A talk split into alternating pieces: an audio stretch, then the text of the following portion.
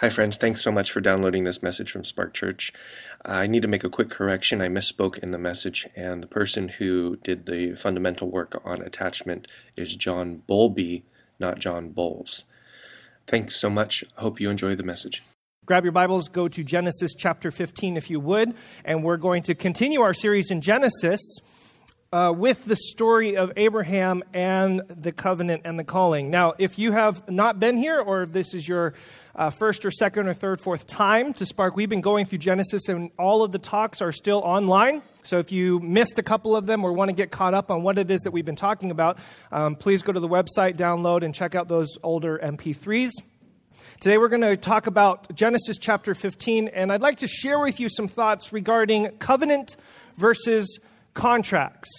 Covenant versus contracts. This story that we're going to read initiates one of the most familiar things in the biblical narrative and story and sets the foundation for a lot of what's going to come, not only throughout the rest of the Old Testament, but even what happens all the way with Jesus and Paul, all the way through the New Testament. And so, what I'm going to do is we're going to read this passage, we're going to highlight a couple things, but then what I'd like to share with you is a different way or, or a way of thinking and seeing and reading these stories and these passages that hopefully will radically transform if you've already had kind of a skewed perspective on what a covenant is. I'm hoping that this will help to set some groundwork for what is a covenant and why is it such a big deal and what are all these things that are going on with this story. So let's start with the story and then let's see if we can help uh, illuminate a couple things for how to read these stories, how to read these promises. Genesis chapter 15, starting in verse 1. After this, the word of the Lord came to Abram in a vision Do not be afraid, Abram. I am your shield, your very great reward. It's another way of saying, I am your protection, and I'm, I'm going to be a blessing to you. But verse 2 But Abram said, Sovereign Lord, what can you give me since I remain childless, and the one who will inherit my estate is Eliezer of Damascus?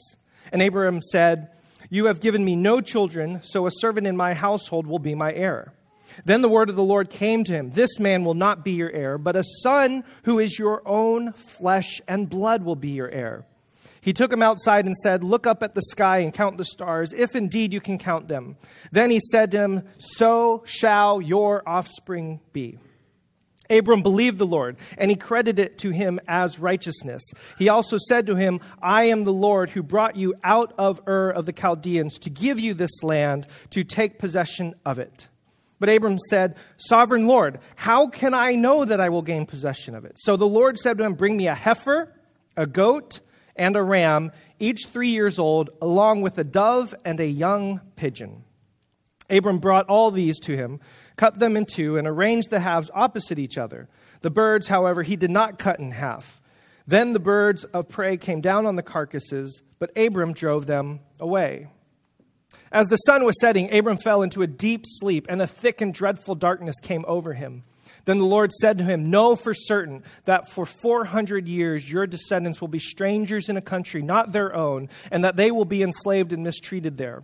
But I will punish the nation they serve as slaves, and afterward they will come out with great possessions. You, however, will go to your ancestors in peace and be buried at a good old age. In the fourth generation, your descendants will come back here, for the sin of the Amorites has not yet reached its full measure.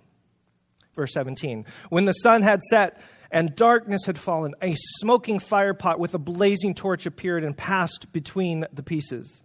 On that day, the Lord made a covenant with Abram and said, To your descendants I give this land, from the Wadi of Egypt to the great river, the Euphrates, the land of the Kenites, the Kenizzites, Cadmonites, Hittites, Perizzites, Rephaites, Amorites, Canaanites, Girgashites, and Jebusites. The end of Genesis chapter 15.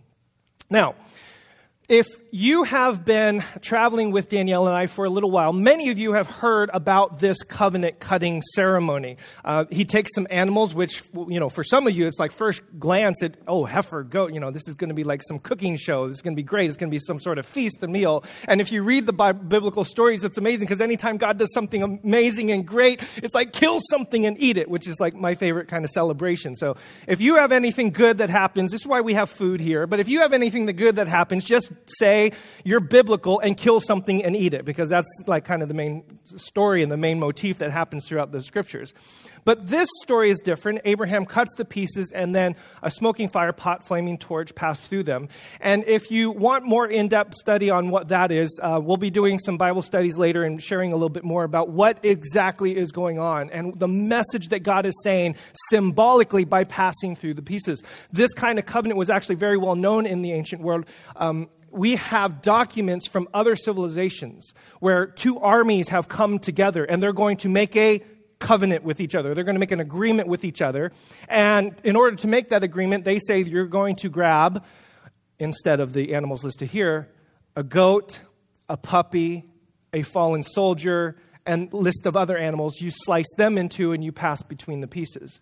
So if you're interested in knowing a little bit more about that, we'll be talking some more about what's really going on. And for those of you who've been to Israel with us, you've heard that story.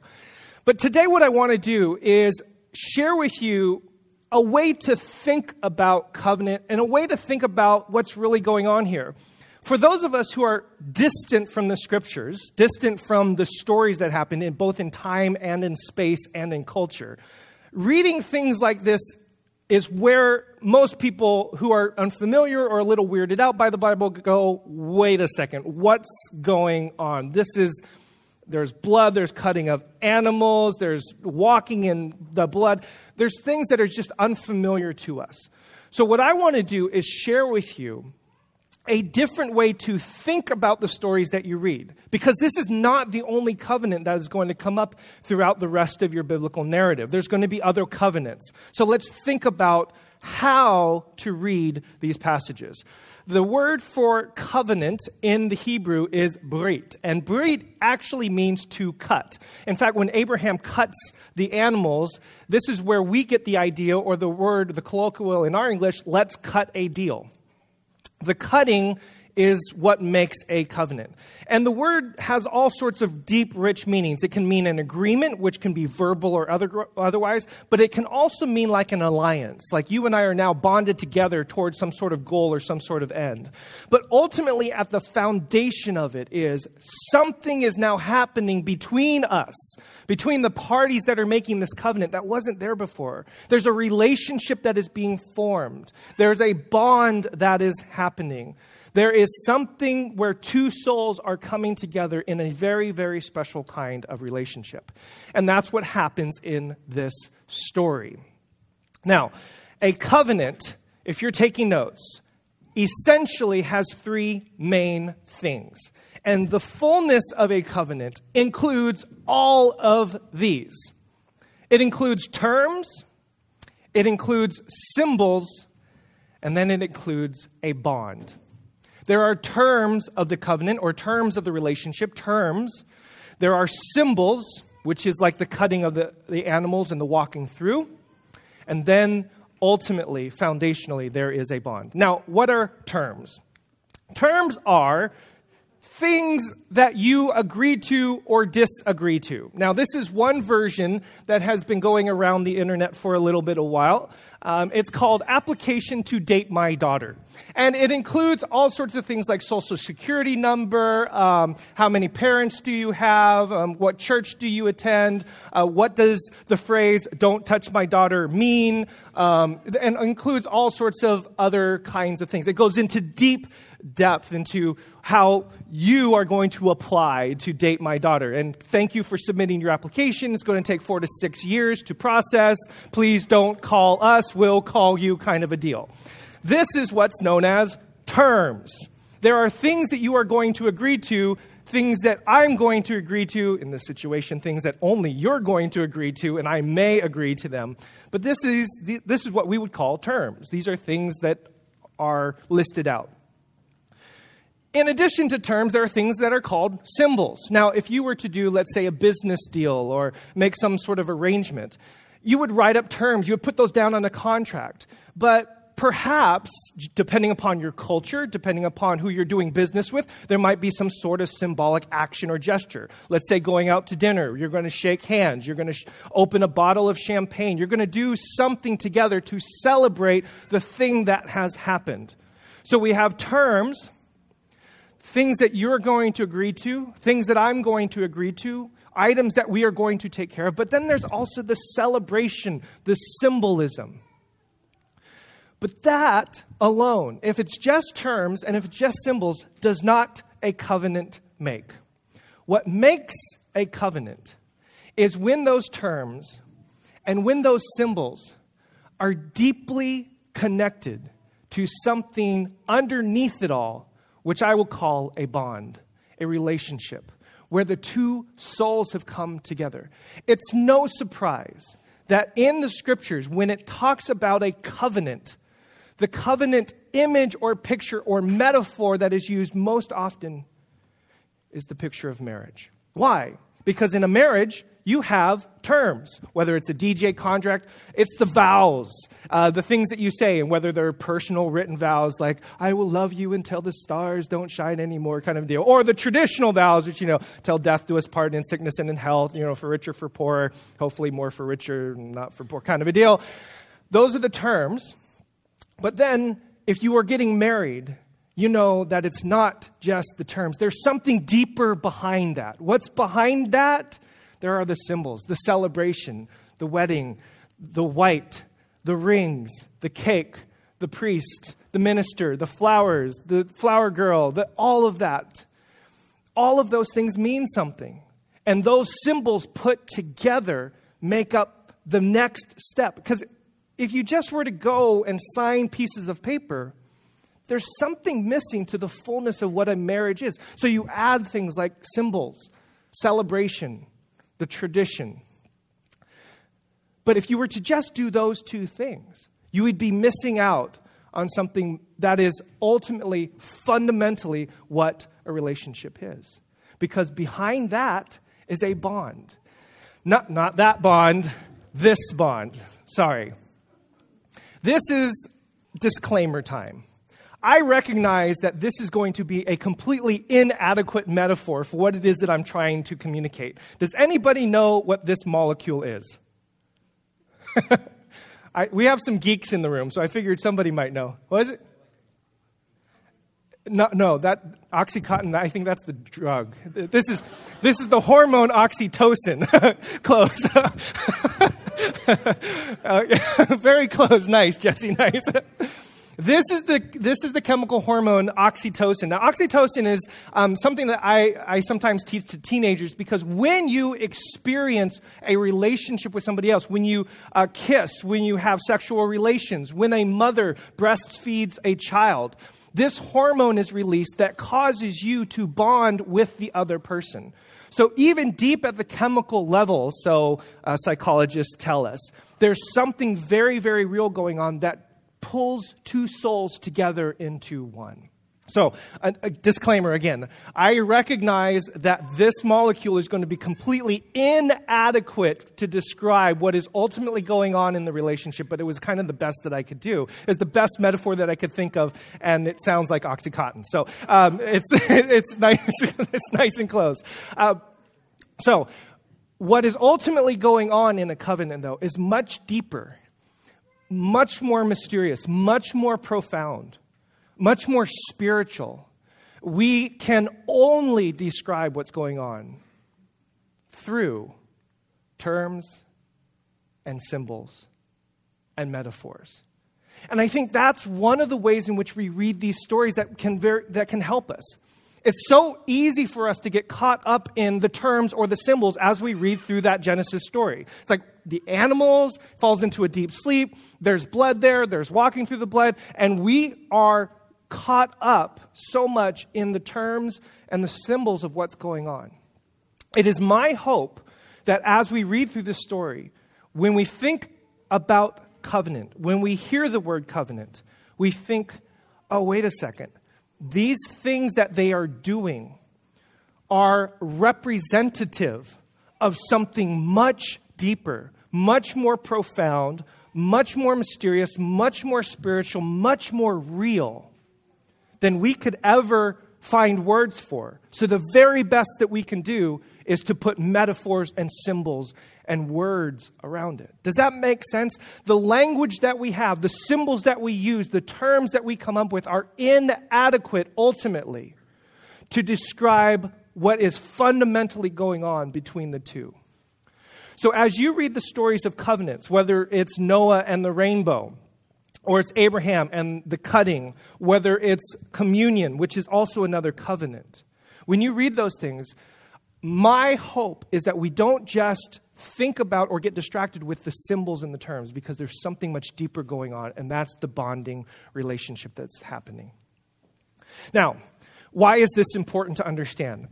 I think this is important to understand because there are so many of us, and I grew up under this, and I sometimes have tendencies to think this way that the way to think about how to get to that relationship is in this direction.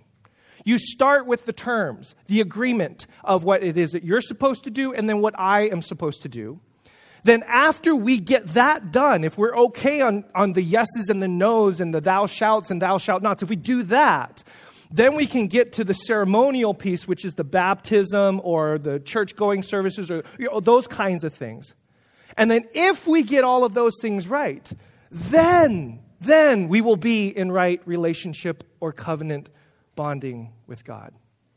I hear this over and over and over again through cultural conversation, through critics of Christianity, through people who have grown up in the church, that if I can only get this part right, this is what I really need to focus on. This is what I need to do. This is what I need to attend to. Oh, I, I messed up here. I fell short here. And we talk about this is what I need to do in order for me to get to here.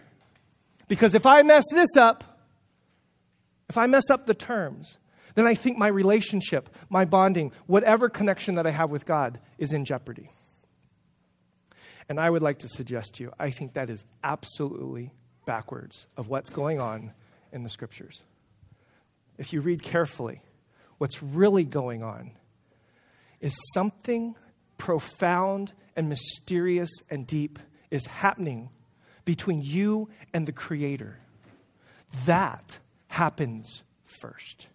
And this deep, abiding, mysterious spiritual connection that God makes with you comes first. Doesn't matter what you do, it doesn't matter what terms you agree to, it doesn't matter what symbols you. That is what happens first. The grace of God, the love of God, His beloved yearning for you happens first. And He covenants Himself with you. He calls you. He connects himself with you. He bonds himself to you. By the way, now that we've bonded, let's celebrate. And let's do something that celebrates and honors and signifies what it is that has already happened, which is then, for our tradition, communion, baptism, church, etc. I'm doing these things because I have this fantastic, amazing covenant with God. And by the way, since I have this relationship and I'm so deeply connected to this God, I want to do everything I can to stick to the terms. But it doesn't happen backwards, it happens with the bond first. Does that make sense? Are you with me? This is what's known as grace. This is what's known as love. This is what's known as covenant. And I hear so frequently and so often if I mess this up, then this is in jeopardy. My relationship with God is in jeopardy. Doesn't work that way. This happens. Nothing will change that. Sure, we may fall short on some of the terms. Sure, we may get some of those terms wrong. Sure, we may fall short. But that doesn't mean that this is broken. It just simply means that we are not following through with the terms.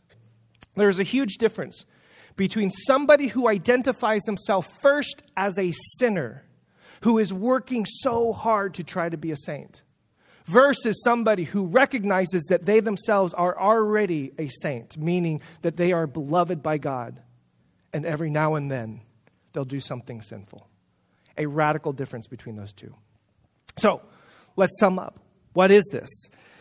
Let's see if we can put some points around it. A covenant says that the relationship is the starting point, it's the foundation of everything that we do and everything of who we are.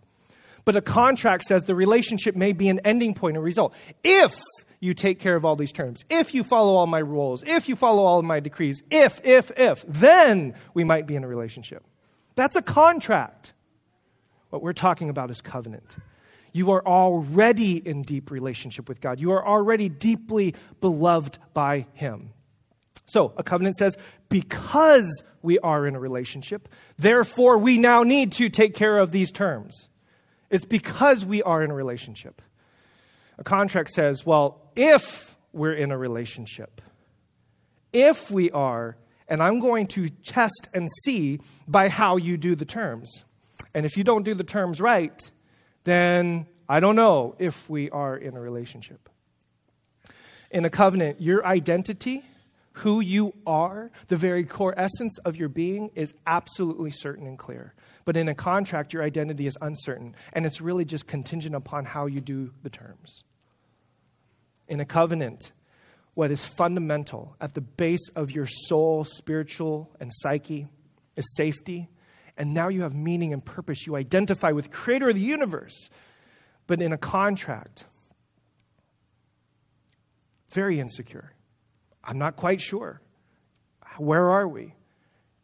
then you try to work legalistically to try to get to attain that relationship. And ultimately, as many of you know, if you're employed in a job that you just absolutely can't stand, there is no ambition to pursue. You're just doing the terms. I, have told this story before, but it just so illustrates this point brilliantly. Uh, many years ago, a friend of ours, whose daughter I believe was seven or eight at the time, told a big fat lie. And she got caught in a big fat way.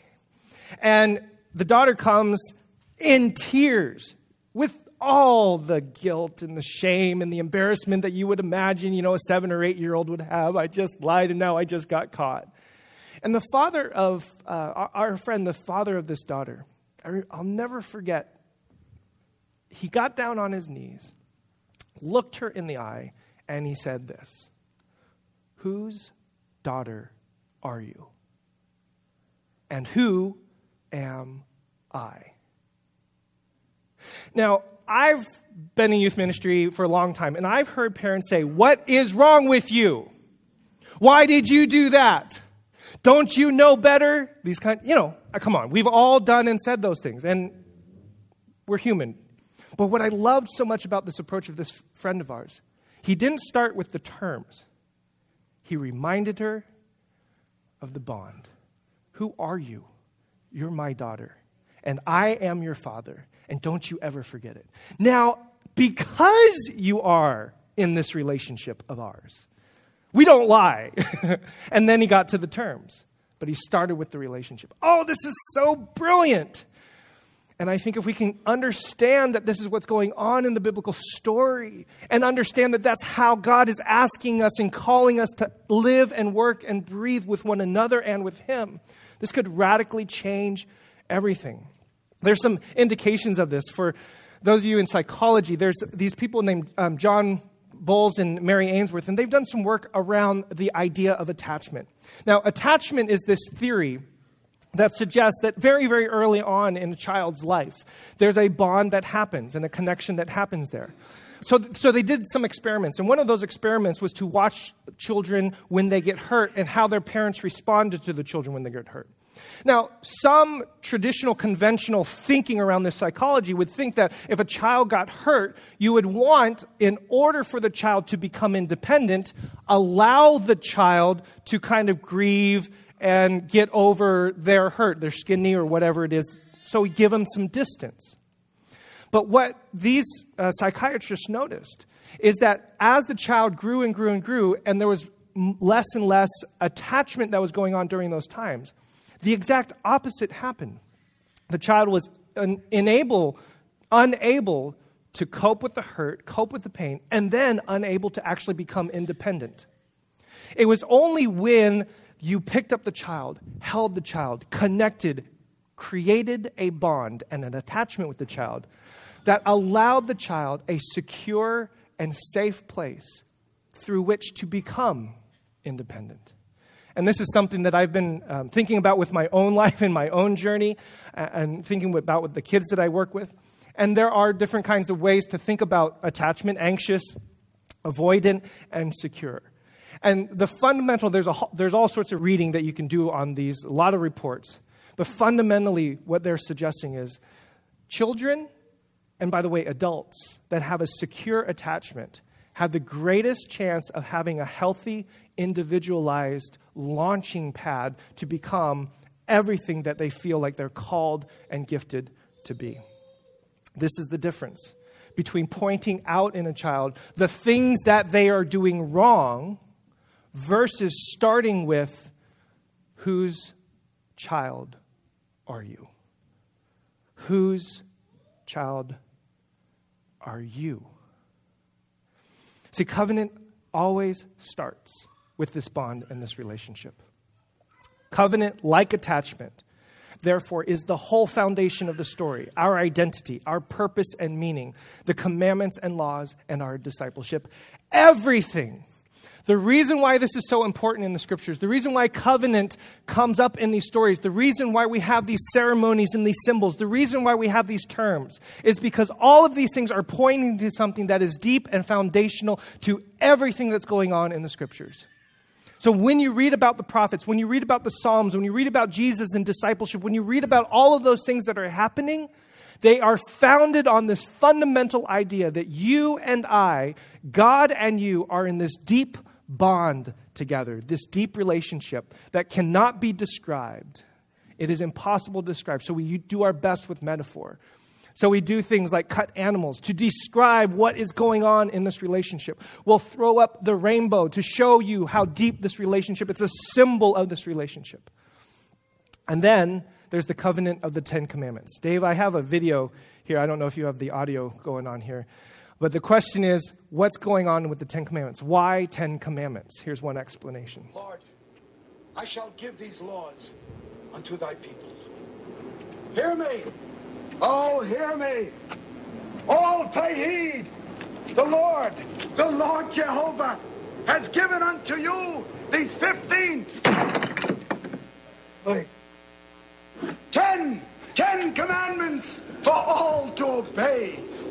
Now, this is Mel Brooks' interpretation of why are there Ten Commandments.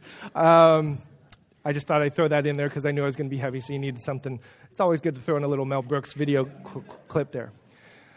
Why the Ten Commandments? The Ten Commandments often are seen, listen, only as terms. And Ten Commandments are thrown around in our culture as things that you are to do and things that you are not to do. Obviously, thou shalt, thou shalt not kind of a deal. But we have to see the Ten Commandments differently. We have to think about what's going on here differently. Remember what's come through. Remember the fullness of the story. Remember how God has saved his people. Remember how he is going to be their God and he's going they are going to be his people. Remember how he's bringing them together, restoring the relationship. The the thing that is ultimately missing is that deep connection with God. Now, What's so fascinating is I think the way in which we even enumerate the commandments has illuminated for us that we think about things very differently. Did you know, and you can look this up on Wikipedia everywhere, there are different numberings of the Ten Commandments? Did you notice this? It's hard to read here. This is a Talmudic, which is of the Jewish line, and there's other in the Catholic traditions have the commandments. They don't start with, Thou shalt not have any other gods before me. Do you know what the other set of commandments starts with? This is commandment number one I am the Lord your God. The other commandments start with, You shall have no other gods before me. Why is it that we, in our tradition, have picked up on the Ten Commandments to say that this is the first commandment? When the commandment actually starts with a bond and a relationship. Isn't that, ah, oh, so beautiful to me? So, next time you read through Exodus 20 or Deuteronomy 5 and you think about the Ten Commandments, if you think about them only in terms, you may, may be missing out on something much more profound, much deeper, much more meaningful. In other words, a way to say this is do not mistake the terms of the covenant as the covenant. Do not mistake the terms of the covenant as the covenant. So, next time you take communion, are we doing it just simply as terms? Or are we doing it because we are already in deep relationship with God? I hear this um, in our tradition a lot. If you don't have a relationship with Jesus, you know, kind of a deal, you're not allowed to take communion, all, all those kinds of things. But I sometimes wonder, and this is just a question are we not all created in God's image? Are we not all, does, does God not already extend his love and his grace to each and every one of us? And maybe there's something deep and profound already happening there, and we just simply need to be awakened to that. So, covenants versus contracts. So the question is this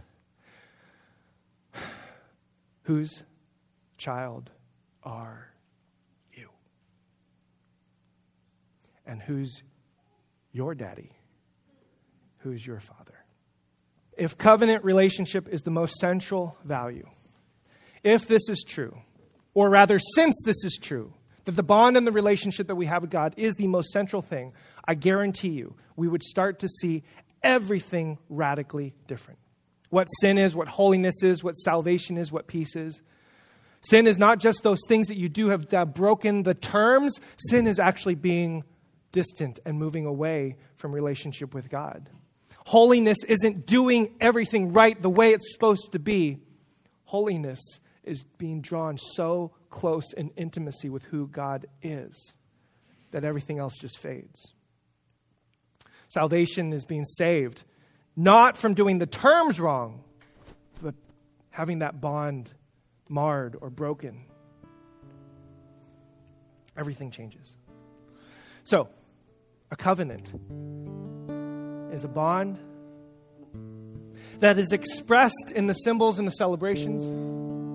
And from that, we exemplify those terms of the agreement into this world when I was taking notes on this, I was uh, on my phone.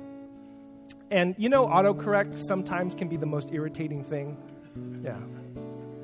So apparently, my dictionary didn't have the word covenantal in the phone. So this is what it auto corrected to. And I just thought that was absolutely beautiful.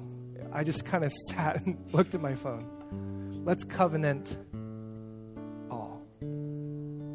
let everything that we do, every story that we read, every term or symbol that we, we discover in the scriptures be filtered through and understood that at the very foundation of all this is this deep love and relationship and grace that God has, this bond that He has with you. You can call it attachment, you can call it a bond, you can call it a relationship, you can call it an allegiance, an alliance, whatever it is that you want to call it. All of those words, plus however many thousands more we can come up with. That's what's happening at the start. So don't ever let anybody tell you that you're doing things wrong or just make you feel bad because you're missing out on the terms of the agreement. Remind yourself that those terms flow out of and come as a result of you and God bonded together. Uh, Father God, I thank you so much for Spark, and I bless you for your, the stories and these celebrations and these symbols. God, may we be still and know you. May our hearts be bonded closer and closer and tighter to you and with you.